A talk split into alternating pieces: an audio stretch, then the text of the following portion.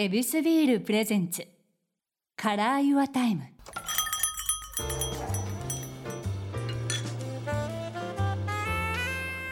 目抜き通りから一本入った静かな通りに佇む一軒の店 Your Time ランチから夜の一杯まで気軽に人々が集うこの店ではそれぞれが大切にしている時間にまつわるお話を伺っています。今日のお客様はジャズピアニストの平戸祐介さんですよろしくお願いしますよろしくお願いします。さあ先週に引き続き今日もまずは恵比寿ビールで乾杯させてください、はい。そして今日はですね3月15日から期間限定で発売中のはい。恵比寿プレミアムホワイトをご用意しております、はい。恵比寿ならではのホワイトビールで乾杯させてもらえたらと思います、よろしくお願いします。あもう恵比寿はね、はい。僕にとってやっぱりちょっと贅沢な時。はい。なので今日はチャンさんとトークしてで恵比寿ビールも嬉しいですね。ありがとうございます、はしかも昼間っからね。はい、はうわご褒美ビール恵比寿ビール、い。はい。プラスちゃんはい。ありがとうございますでこれまたプレミアムホワイトですから、僕も初めてですねははいちょっと開けさせてもらって、はいい。いただきます。香りはどうでしょうかねそうですね初めてななんかちょっとあのースイートな感じもするんですけど。うん。どうですか？あ本当だ。なんかちょっと甘い感じの。甘い。ね。はい。爽やかな。で感じしますよね。はい。しっかりとこのコクを楽しむ香り。これが恵比寿なんですけども、はい。その両方が楽しめるっていう感じですね。はい。さあそれではそう進みが早いんですみません。ありがとうございます嬉しいです では恵比寿プレミアムホワイトで乾杯乾杯。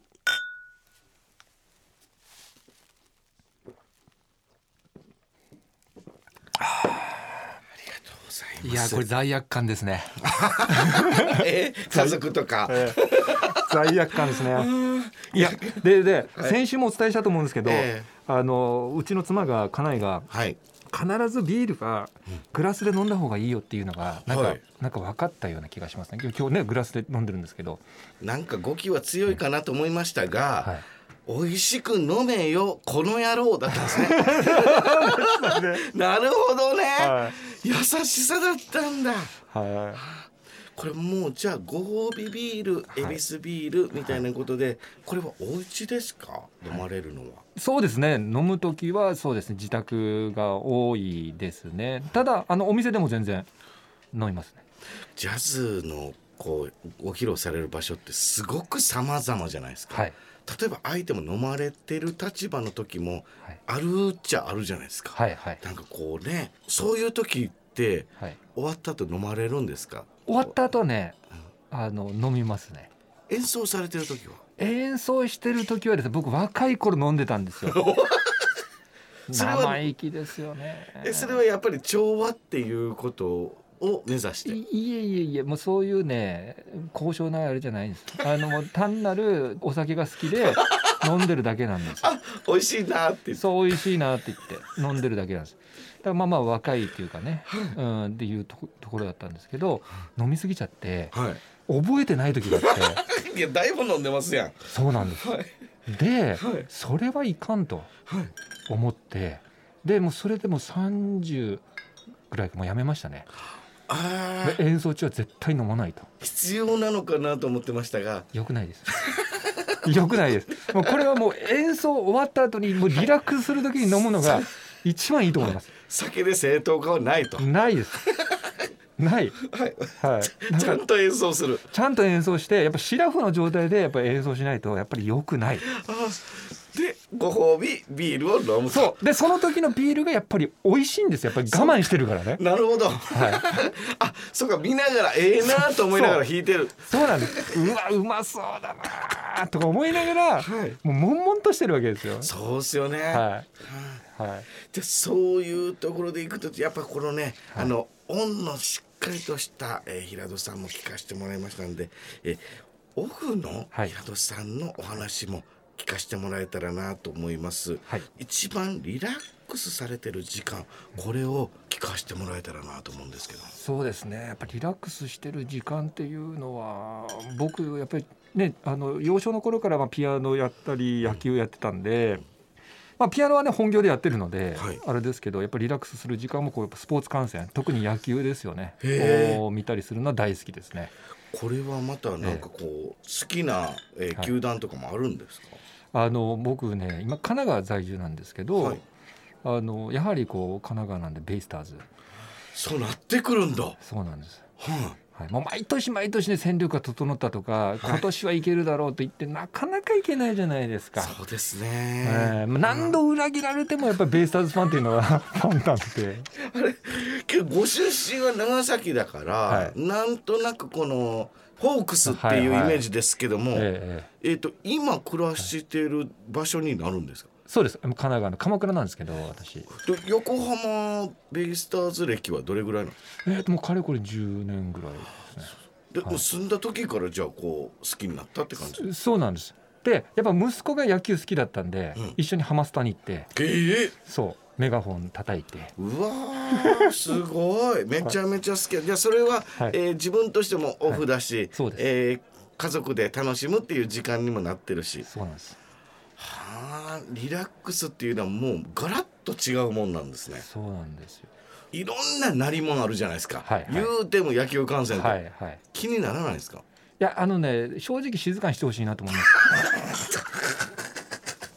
正直やあのねや野球好きの人はねはい多分静かに野球見たいと思います。そういう意味で、はい野球ファンとしてはいうるせえななんですか、そうなんです。いやだからいや静かにいやあのね僕あの93年から99年までニューヨーク行ってたんですよね。はい。でその時僕はヤンキースタジアムに行ってあの大リーグの試合をねそうか。直に見てたんですけどはい。誰もやらないんですよ。メガホン叩いたりそうやとか。確かに見ないですね。そうなんですよ。はい。だからあ静かなんですよ、まあ、ビール飲んだりとかポップコーン食べたりとか、まあ、してますけどだけど基本的にこうゲームに集中してるんですみんなねあなんとなく独特の日本の文化なんですかねいやそうなんですよね、はあ。うん、だでもあれはあれでやっぱりこう一般の方々はねやっぱ楽しいと思うんで、確かにそれはいいんですけけどね、はい。えー野球観戦が自分の中で一回こう、音楽と離れることがオフになるんですかそれともはい。なんとなくこの生活の中でインプットみたいなのもあるんですか、僕ねもうオンとオフは完全に音楽と離れる方が好きなんです。へえはい。あだからこそのこの野球観戦ってそそうなんです。リラックスになってるんですね。リラックスになってるんです。だから僕あのもう今もちろん結婚してますし、はい。あれですけどあの時々いらっしゃるんですよね。あのやっぱミュージシャン同士でアーティスト同士でご結婚される方もたくさんいるわけじゃないですか、はい。僕はできないなと思う、えはい。ー、、これなんでなんですか？だって僕はやっぱりそれオフの時にやっぱ音楽忘れたいわけじゃないですか、はい。でもし仮にですよあの奥さんとなる人がピアニストだったと。えだったらそのピアニストの嫁さんが僕のライブに来てはい。見てたと、うん。で家に帰ってご飯食べながら「ちょっとさあのフレーズ違うんじゃない?」とか 言われたくないじゃないですか。あの曲順はないと思うとか。めちゃめちゃ気持ちわかります。同じ職業で、はい。こうもうくっつくっていうのはどっかで歪みは起こる。いやはいここれはと思うんですよね。ちょっとねあの ネットを調べてほしくはないですけど体験談やからわかります。はい。大変だよわかります。なるほど。わい。やそれはわかります。あ、はい。ってことはもう奥様はもう全然違う、全然違う。だからもう出会った時はジャズのジャの字も知らない方でした。え？ーほんだらえーっと。だから僕がジャズピアニストっていうことも知らずに付き合ってましたはい。出会いはどこだったんですか？ニューヨークだったんですよ。えー、かっこええどこで出会うんですかニューヨーク？いや僕ねその時にあの、まあ、学生生活しながらバイトしてたんですよ、はい。アルバイトしてて。えでそれがねニューヨークでまあ今でこそインターネットが、ね、普及してえはい。いろんな番組がねそのネットで見れますけどえその当時90年代の初頭ってまだインターネットの走りだったのではい。皆さんあの日本の番組をビデオテープで見てたんですよね。なるほど。日本で録画したものを送ってきて送ってもらって。でそれを見ていた。はでその日本のニューヨークにある日本のビデオレンタル屋で僕働いてたんです。いはあちょうどいいですねほんだら。そうなんです。はい。はい、でそれで働いててそれを企業向けに配達するサービスを僕がやっていて。そう。じゃあもう厳選できますねほんだら。そうなんです。はでそこであのその日本の企業に行った時に、えー受付してくれたのが、えーうちの嫁さんなんですちょちょっとえっ、ともう社会人でいらっしゃってそうなんです。姉さん女房で。そうです。すごい。そうなんです。その中ではい。よくこの夢追い人をはい。こうしっかりとこう掴んでくださいましたねこの。はいやーもうその当時から強かったですよ。あ。で僕はあの大学ね2年まともに行ってない時期があって。ええ何してたんですか？あのね本当にね音楽嫌になって一時期。えあそのボーンっていうのはあるんだ。あったんですよ。もうもうピアノやりたくないし、ええ。もう音楽も聴きたくないしっていう時代があって2年間。でその時に出会ったのがうちの家内なんですよ。うわー素敵。はそうだから結構すさんだ生活すさんだ自分を見てもらってるんで。いでまたこのグッと上がったのはやっぱり奥様の。いやーもううちの家内ですね。これなんでなんですか？なんか。いやもう大学卒業しろと、あまずは。うん、卒業しろと。2, な2年も行ってて、まあ、2年その3年目に僕はあのそのやりたくないなと思って。だからあと2年残った状態でそういう生活を送ってたんでなるほど。2年だったら生きなよと。卒業しろと。ここで中退する意味も何にもないしちゃんと卒業しろと。なんかビチッと言ってくれるんですね。そうなんです。い遠回しでもない。やもうダイレクトですね。ビールの注ぎ方から 進路まで幅広くビチッと言ってくれる。言ってくれますね、うわーすごい。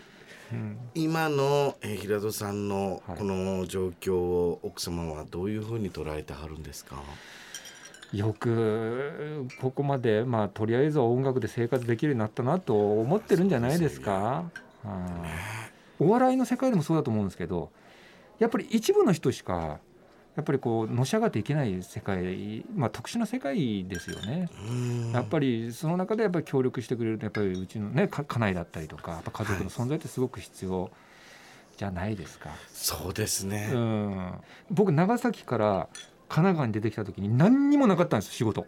え？何にもない状態でこっちに出てきて。うんというのはなぜかというとやっぱり首都圏に近い方がいろいろと人との出会いもあるしうん。いろんな演奏する場所もあるし自分を見てもらえると思って一年発起して長崎から神奈川に出てきたんですね。東京に出てきて。でそこでやっぱりもうその時結婚してたんで僕、はい、はい、だからまあよ嫁ですよね。彼女じゃなくて嫁なんで、いうん。やどうすんのと。うん。もう何も収入ゼロだよと。うん言ってたんですけどだけどちょっと待ってと。3年の間になんとか形にするからと。えー期限決めて。期限決めて。もうだらだらとやらなきゃいけないんで。じゃあ3年ちょっと時間くれと、なんとかするからって。でなんとかなったんで。すごい。よかった。ですなんかこの寄り添う力と本気モードっていうのは全部じゃあ、夫婦の絆で作っていった。いやおっしゃる通りですね。これまたジャズなのかな。いやジャズですよとこの奥様との力そしてオフの力っていうのも聞いた上でなんですけども、はい。すいません。オンの時間をちょっとだけ取らせてくださいあもちろんです。生演奏がやっぱり聞きたいんですよ。ああぜひぜひ。はい。はい。今回の生演奏、はどんな曲をえー演奏していただけるんでしょうか？そうですね、えー曲はですねやはりこう笑顔がねたくさんこの世の中に今なかなかこうニュースでもなんか、まあ、湯を潜めてしまうというか、そういうニュースがね、やっぱりたくさんじゃあるじゃないですか、はい、やっぱりこう目尻が下がってしまうというか、うん、そういうニュースというか、こういうご時世になってほしいなという思いも込めて、うん、えー、チャップリンがね、作曲した「スマイルという曲をね、お届けしたいなと思います。嬉しいです。ありがとうございます、はい、よろしくお願いします。はい。は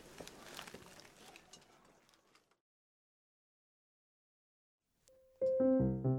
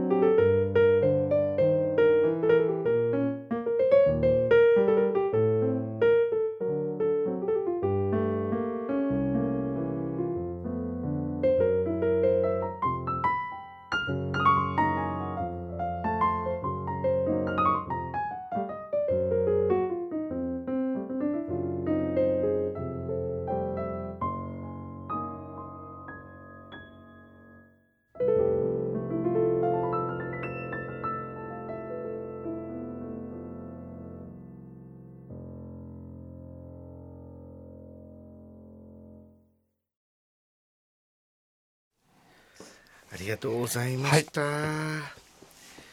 本当なんか悪いものが涙で流れてった感じがしました。本当ですか？うーん。いやこのね自分が見てきたこの動詞に変えるっていうのもそうですし、はい。ちっちゃい頃に何も考えずに見ていたあのチャップリンのあのあどけない姿とか、はい。はい、楽しませる一心でやってはるあのムービーがはい。ぐーっとあの見ていたチャン少年をなんでか知らんけど俯瞰で感じさせていただきました。い。やーこの思いっていうのはいやなんかこれ世界中がみんな楽しんでた映画の曲だからこそ共通点を見出すそれをジャズでえー表現してそしてまた心地よくいざなってくれるってすごいっすね音楽って。本当ね感動しました。うわーぐじょぐじょやわマスク。いやこれ届いてほしいな届けるべきだ。はあ札幌例えば旬のお野菜たっぷりのパスタを作った時お家でゆっくり映画鑑賞する時あなたのとっておきの時間を彩るビールがあります。カラーユアタイム。恵比寿。いやこの音楽の力っていうのもやはりお好きだからこそできることで、はい。ご自身でも聞かれたりとかってするんですか、やっぱりねうちの親父が僕が幼少の頃にジャズ喫茶やってたってお話、はい。多分さしたと思うんですけど、えそのレコードがね3,000枚ぐらい近くあるんですよね。ーはあ、まだ残ってるんですか、残ってるんですよ、はい。でその一部をこの神奈川の方に持ってきてるんで家の方に。えだからそのレコードをまた改めて聞くっていう時間がねオツなんですよね。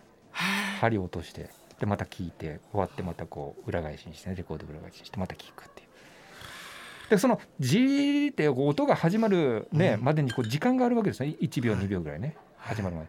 でその時に聞いたことがあるレコードなんですけど基本的には。だけどあこういう始まりだったよなって思いながらもあこういう世界だったっけっていうねまた新たなあ。るんですよね。レコードを聞いて、また違う感受性を持った上ではい、アップデートがされていってるんですか、そうなんですだから多分10年前に聞いたレコード今聞くとうん。またこれ入ってくるものがあって違うんですよねやっぱりジャズってね。何かこう蓄積された自分自身の知識っていうのが、はい。聞く耳感じる力をはい。蓄えてってる証拠を分かるんすね。はあのー親父さんってはい。まだご健在なんでか、ですす。はい。どういうふうに感じられてるんですか？息子さんの活躍って。応援してますよ。基本的に今も。はい。だからあの突拍子もないこと言いますけどね。いやこうした方がいいんじゃないか。いやいやそそれはね事務所の兼ね合いでできんとよとか。あ結構な口の出し方してるんです。そう。でおかんおかんもそれで感化されてるし。そう。いやゆうすけさこうした方がいいね。いやいやそれはねちょっとねレーベルのちょっとつながりそう。できんてよとか。深い話してる 雑談じゃないや。いやーけどそういうところも含めてはい。不思議な運命でしたが、はい。このオンオフの楽しみ方も今大人としてはい。ジャズで支えられてる、はい。あーそしてこうやってみんなにも還元する力とご自身も癒されてるってもう根っからのジャズなんですね。そうなんですいやこれは感動しましたあーどっぷりとこの世界にも浸からしていただきましたしむちゃくちゃ幸せでしたね。いやもう僕僕も幸せでしたよ、えー。はい。いやいやもう、はい。いやもう息子からもう今日スターに会いに行くんだから。よう言うわやめてください。失礼がないようにということで息子に言われてきました。いやそどんな注意やねん。息子さんありがとうございます。楽しい時間です。いやそしてですよ、改めまして今回のはい。アルバムでございます「はい。ハイヤーハイヤー」ですけど、はい。これは、はい。え制作期間としては結構どれぐらいかかったんですか？そうですね。これねでもあの2019年にこの「ハイヤーハイヤー」をリリースする前に「 Tower of Touch」というねアルバムをリリースさせてもらったんですけど、それが要は2019年なんでそれリリースしたと同時にコロナが始まっちゃったんで、ああなるほど。はい、だから何もできなかったんですよ実質上。あええ。のリリースライブができなかったりとかイベントできなかったりとかもう全然動きが止まっちゃったんで。はい。だからその時点からもう制作入ってましたこの「ハイヤーのハイヤーの制作に。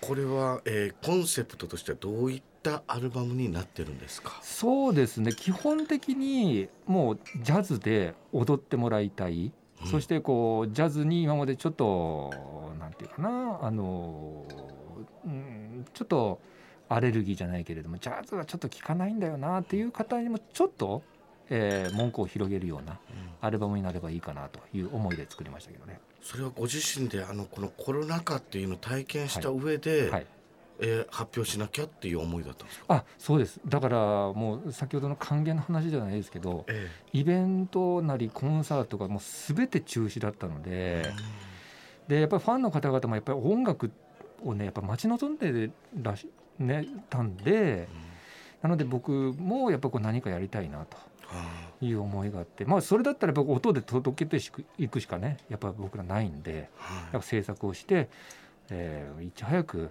音届けたいなっていう思いでね制作してましたけど。ってことはこの2年半なりは、はえー意外とじゃあ有意義な時間にはなれたというそうです。だからやっぱりこのコロナでまあ自宅おうち時間っていうかねそれがもう嫌がおうにもやっぱりあったわけじゃないですか。その時間をぼ僕自身もこう有意義にしたいっていう思いもありましたしでやっぱり同じ時間を過ごすんであればこうファンの方々のためにえー何か届けるためにやっぱり時間を過ごしたいなっていう思いがありました、ってことでやっぱりこのアルバム引っ提げてのライブっていうのははい、やっぱやりたいなっていう感じですか？ですね、やっぱ違います。はい、目の前で、えー見て聞いてもらうというそうですよね。顔を違うんですよね。けどまたこのアルバムを僕聞かせていただいた時に、はい。ジャズとははい。またちょっと違ね、うテイストですけども、はい、基本的にあのジャズを今まで聞いた聞いてる方っていうのはこう楽しみ方っていうのがちょっとなんとなくこう分かってらっしゃると思うんですけど、はい。ただジャズを今までこうあんまりこう聞いてきたことがない方っていうのはなかなかどれを楽しめばいいかな特に楽器だけなのでだからどどれを楽しめばいいのかなっていうのがちょっと分からないようなところがあると思うんですよね。ただ今回のアルバムに関してはすごくビート感があってうん。踊れる。うん。だからこううんすごくちょっと投げやりな言い方になっちゃうかもしれませんけれども抽象的に、えーもう本当に入ってくるものをあこれいいね。これなんかちょっと乗れるじゃん。っていう感覚で楽しんでもらえもう本当にライトな感じで楽しんでいただけたらいいかなと思いますしだから僕発信者側もこれはジャズなんだよっていう感じではないんですね。一つの音楽としてプレゼンして。であこれってなんかコードかっこいいよねとかあこれちょっとなんかすごいいいフレーズだね。これあこれはねじこれがジャズなんだって。後で後付けで分かってもらえればいいかなと。思ってるんです。最後にこの平戸さんにとってこの、はい。まだいっぱいいろんなチャレンジをしてはりますけどミュージシャンとしてのこの目標みたいなってあったりしますか、そうですね。やっぱこっちやっぱり成長したいですよね。まだまだう成長できるだろうっていう自分に問いかけもありますし。すごい向上心。あの向上心というかねもっともっと成長したいなと思いますね。人間的にもそうだし音楽的にもそうだしまだまだだと思ってるんで。えこれテクニックも含めてまなりたいあな。あもう全然ですね。もう僕なんか全然テクニックまだまだなんで。えー？はいじゃあこれあれですか？ハイアンドハイヤーは九州ですか？もうね本当にねおっしゃる通りです。すごい！還元という名の九州スタイルでもある。はい。すごいな。お互いが切磋琢磨なんだじゃあ。はい。はあ。新たな音楽をに挑む人たちをちゃんと見たろうっていう感じなんだ。はい。はあ、これは素敵。まだまだじゃあもう目が離せない。なんならいろんな仕掛けをこれからもう持ってはるということなんですね。そうですねだから、まあ、いろんな意味で、えーやっていきたいなと特にジャズって本当にいろんな形での表現ができるので、はい。いろんな音楽のジャンルの方ともコラボレーションできるんで、まあ、そこが一つのやっぱ強みかなと思ってるんで、そういうことかはい、いやまたまたこれ始まったばかり。これ動きに皆さんチェックでございます。ぜひお願いします。そのふつふつとのマグマの源がハイヤーハイヤーでございます、はい。水曜日にリリースされました。ぜひ皆さんチェックしてみてください。はいチャンさん、はい。あの息子から一つリクセリクエストがあって、はいあの惚れてまうやろっていうのを一言欲しいっておっしゃってたんです。あじゃあ息子さんに言わさせてもらいましょうか。はい。はいじゃあえっ、とお名前って言ってる。それとも息子さんでいあいですかね。うちうちの息子ショーンって言うんですけど、ショーンさん、はい、おいショーン。リクエストくれるなんて男として惚れてまうやろ15年ぶりぐらいに本気で言わさせていただいて。あありがとうございます。リクエストも本当にないもんで。いやそうありがとうございます。はいあくまでリクエストにはいあよかったですおつまみにしてくださいありがとうございます。十分すぎるおつまみです。ありがとうございます。いや嬉しい。はい、また遊びに来てください。そして、なんかこのいろんなものを吸収するっていうスタイルは、はいなんかここのゲストの方いっぱいいらっしゃるので、ですねなんかこの他のジャンルとのこのジャズっていうものをはい。見たいですね。あぜひぜひ。はい。僕たちのよ目標でもあります。夢でもありますので、またおご来店、まあ、お待ちしております、はい。ありがとうございました。今日はジャズピアニストの平戸祐介さんをお迎えしました。